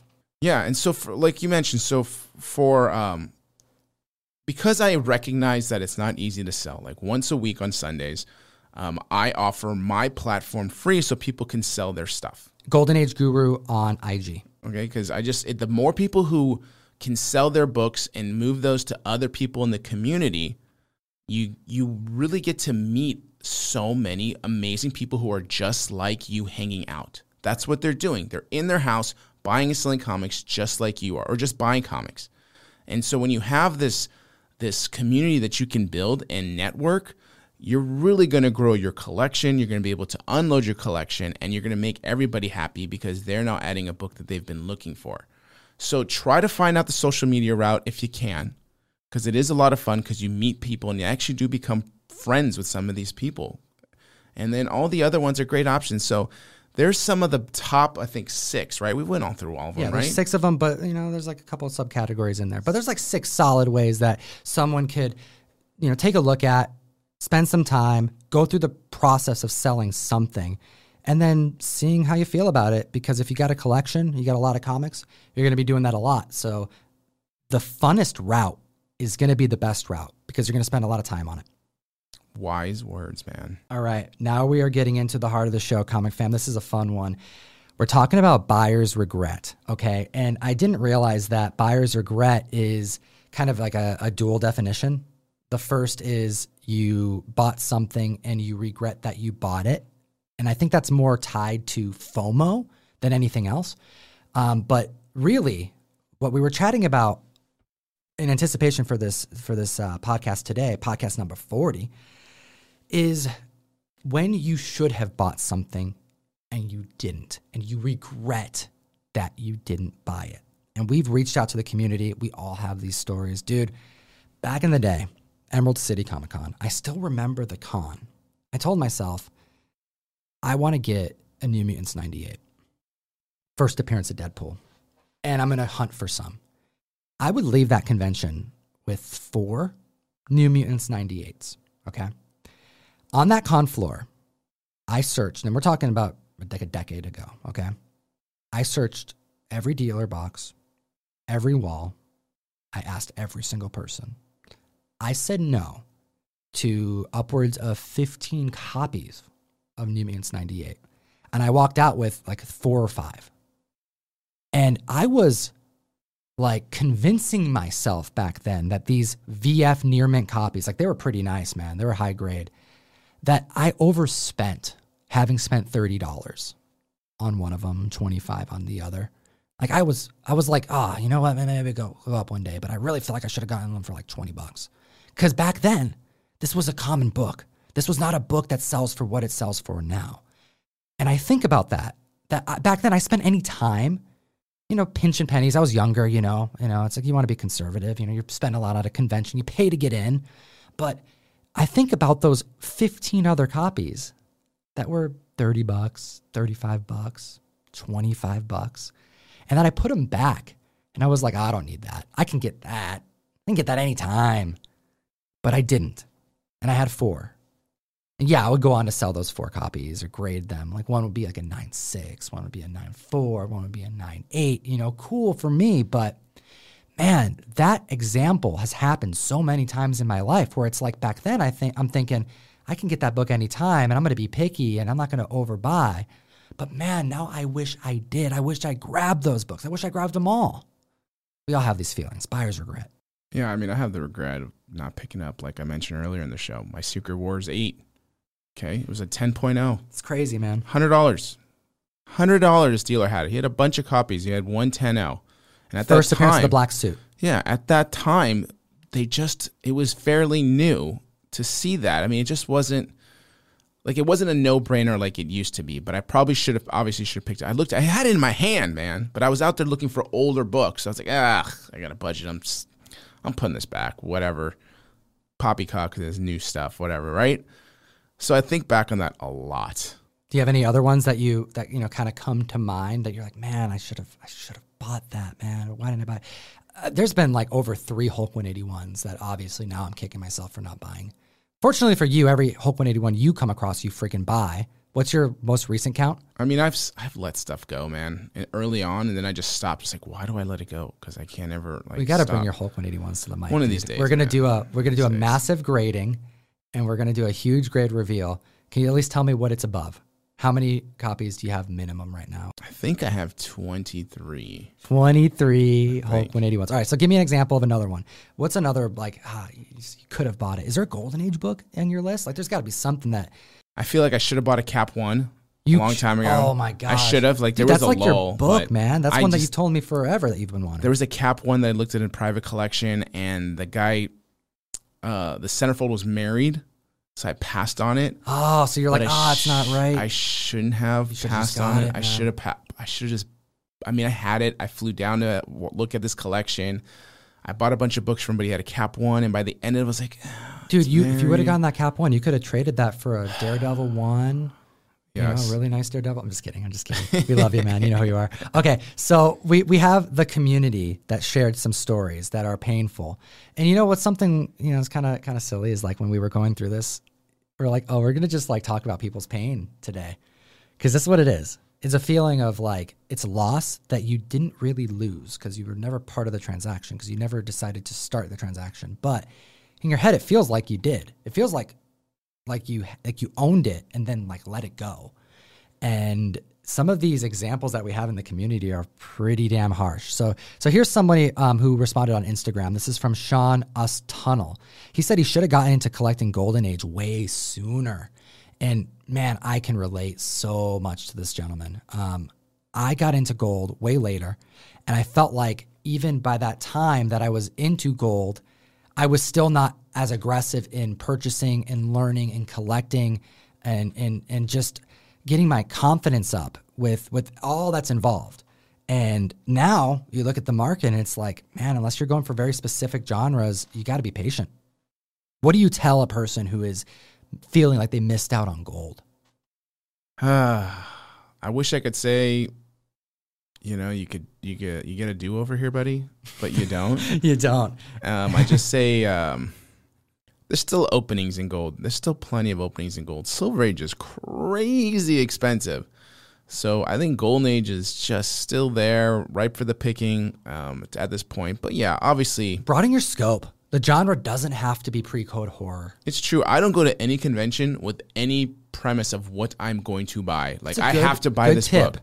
I just know enough of the comic eras from Golden Age to m- modern-ish that whatever I find, I'm going to like, and I'm just open to it. Get like, into hey. romance, dude. I I feel like that's such, so underrated.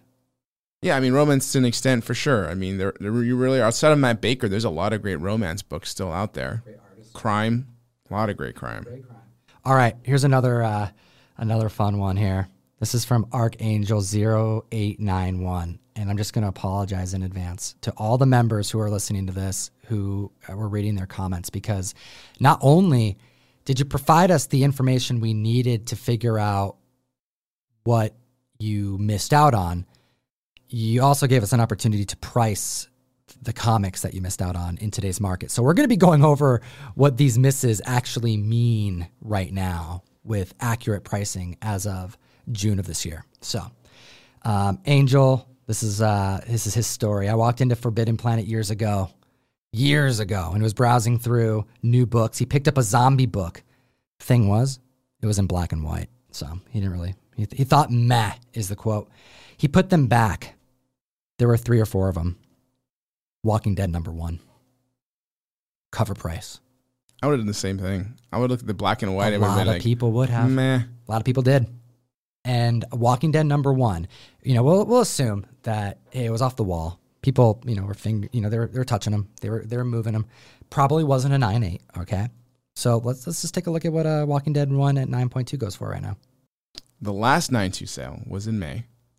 All right, and it was eleven hundred and thirty three dollars. So considering that you had, could have bought in four of them, depending on what the store would let you buy, yeah, I would say that's a near you know forty five hundred dollar uh, mistake that you, that you made there. Not a mistake because you wouldn't know. You don't know these things. aren't mistakes. Let's let's let's be clear. In sports terms, it's a swing and a miss. A swing and a miss. There you go. The effort was there. It was. You you thought about it. You you you, you looked at it, and it didn't. It didn't. They didn't sell the book to you, which is fine because I would have done the same thing. I would have put this zombie black and white book right the hell back. Okay, this next one is pretty fun here. Alan Russin. He said he walked into an LCS in Mississippi after having convinced his mom in advance for some allowance to buy a comic book. Right? You've been there. All right. He chose a $30 Elf Lord number one. Hey, it was hot back then. So um, we, we priced a Elf Lord, didn't we? Oh, yeah, we priced an Elf Lord. How much is that Elf Lord one going for? Do you Elf recall? Lord Wasn't one, it like depending on which print it was, but a nine eight was like forty dollars. Forty bucks. So the book is worth pretty much less than what you paid for it because you had to pay to get it graded at, to sell it at that forty dollar marker. Okay, okay, that that's a bummer. But here's where it gets really really tough. He chose that over what he believes to have been a first print TMNT number one for fifty dollars back then. Ouch. So, so here's the thing. We're going to give you the benefit of the doubt that back then you could have been mistaken. There's a handful of printings of TMNT1. So let's start at the lowest. Okay, we're going to go with the fourth print. It could have been a fourth print. All right, it may not be as bad as you think. Okay, and obviously we're not going to quote you 9.8 prices because what are the odds, right? So let's just quote them 9.2. Let's keep that going. A fourth print of TMNT number one at a 9.2 goes for roughly $250 as of May. Not so bad. Not so bad. Okay, it's not that bad. Third print, however, for a 9.2 back in March has gone for $1,300. That one hurts a bit. A little bit more painful, yeah. Then we have the second print. Second print right now, as of May, is selling for 16 to like upwards of two grand for a 9294 right now. Nine two at least, yeah, probably. All right. And then the first print, hit him with the 92 back in April that sold. I hope it wasn't a first print, my brother. Yeah, but just brace yourself, okay?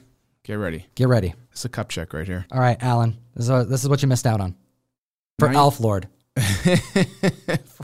You got Elf Lord, dude.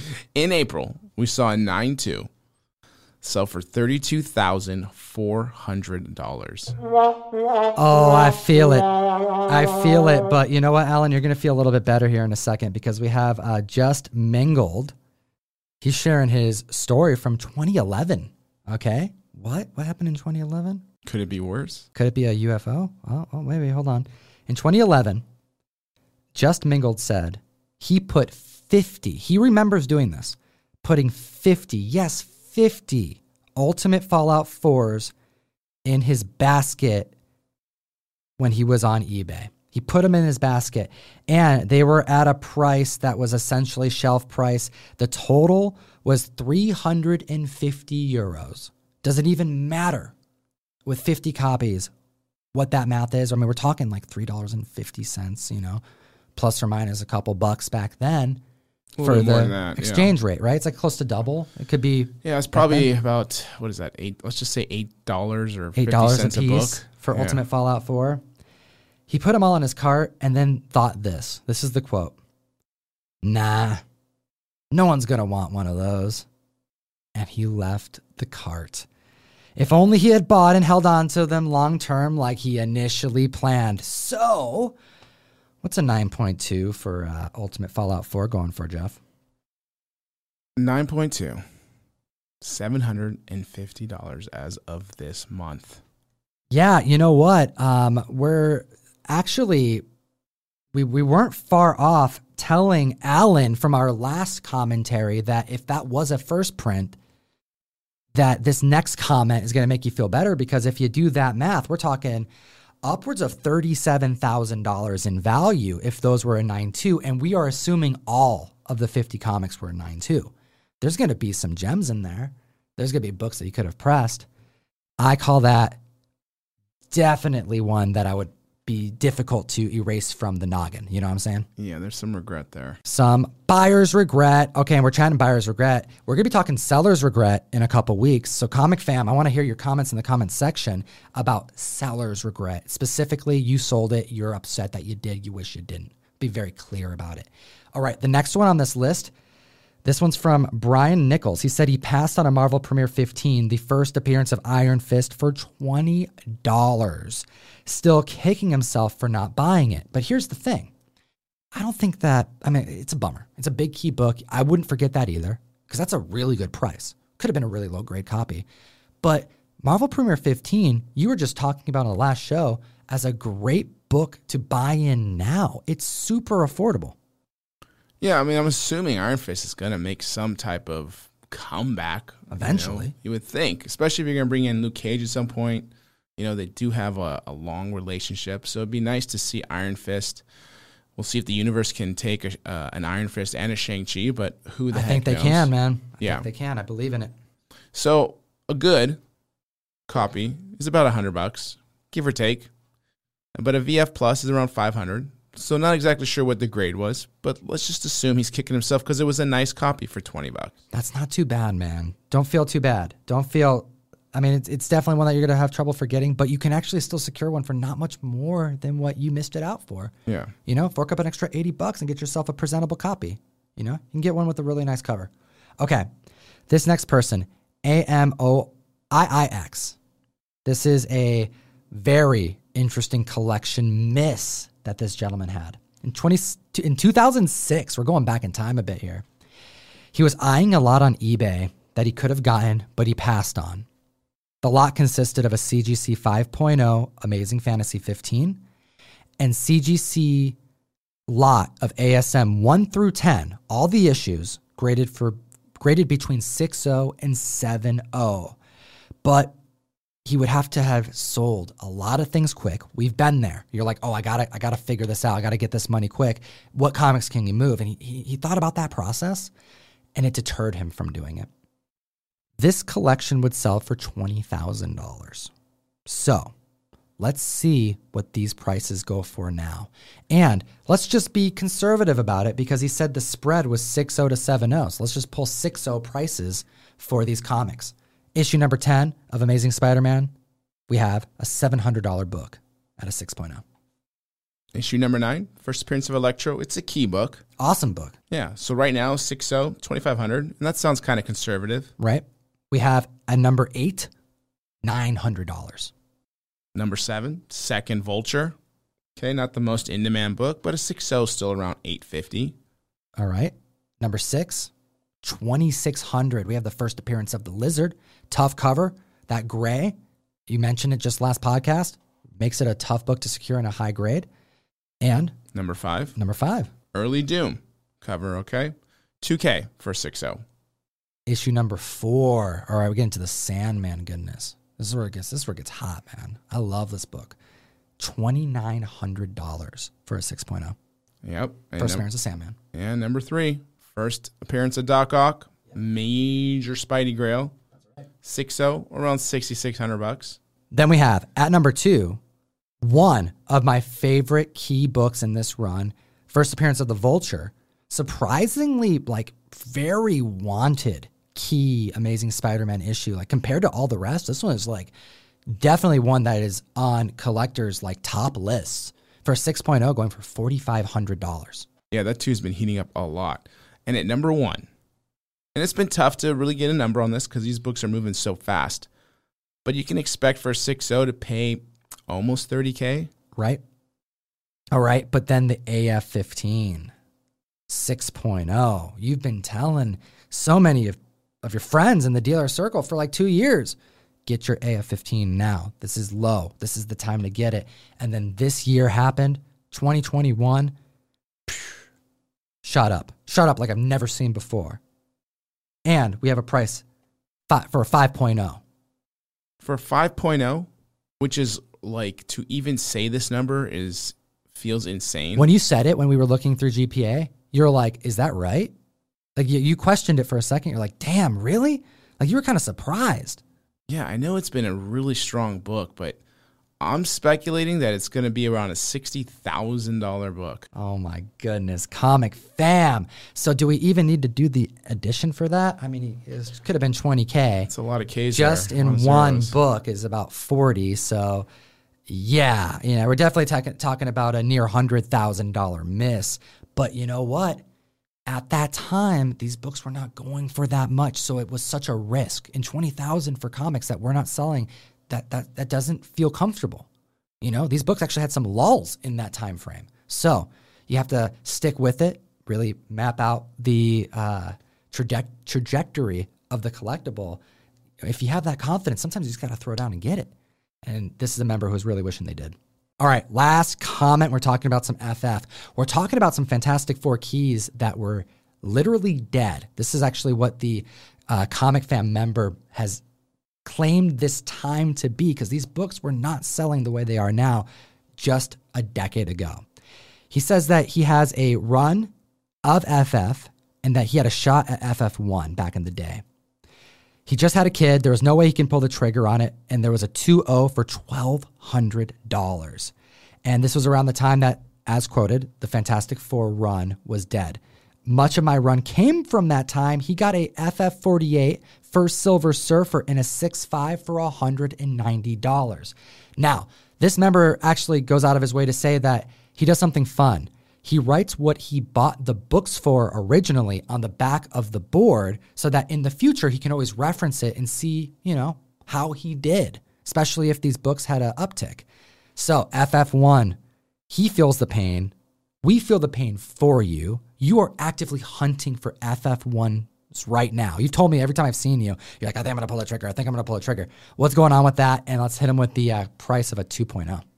Uh, yeah, so I haven't pulled any triggers. It's not going to happen. I just had some other thing pop up, so I think that's taken away from it. Um, but I mean, FF1 2.0, you're looking at around a fifteen thousand dollar book right now. Yep. But I think that book slowed down a little bit right now.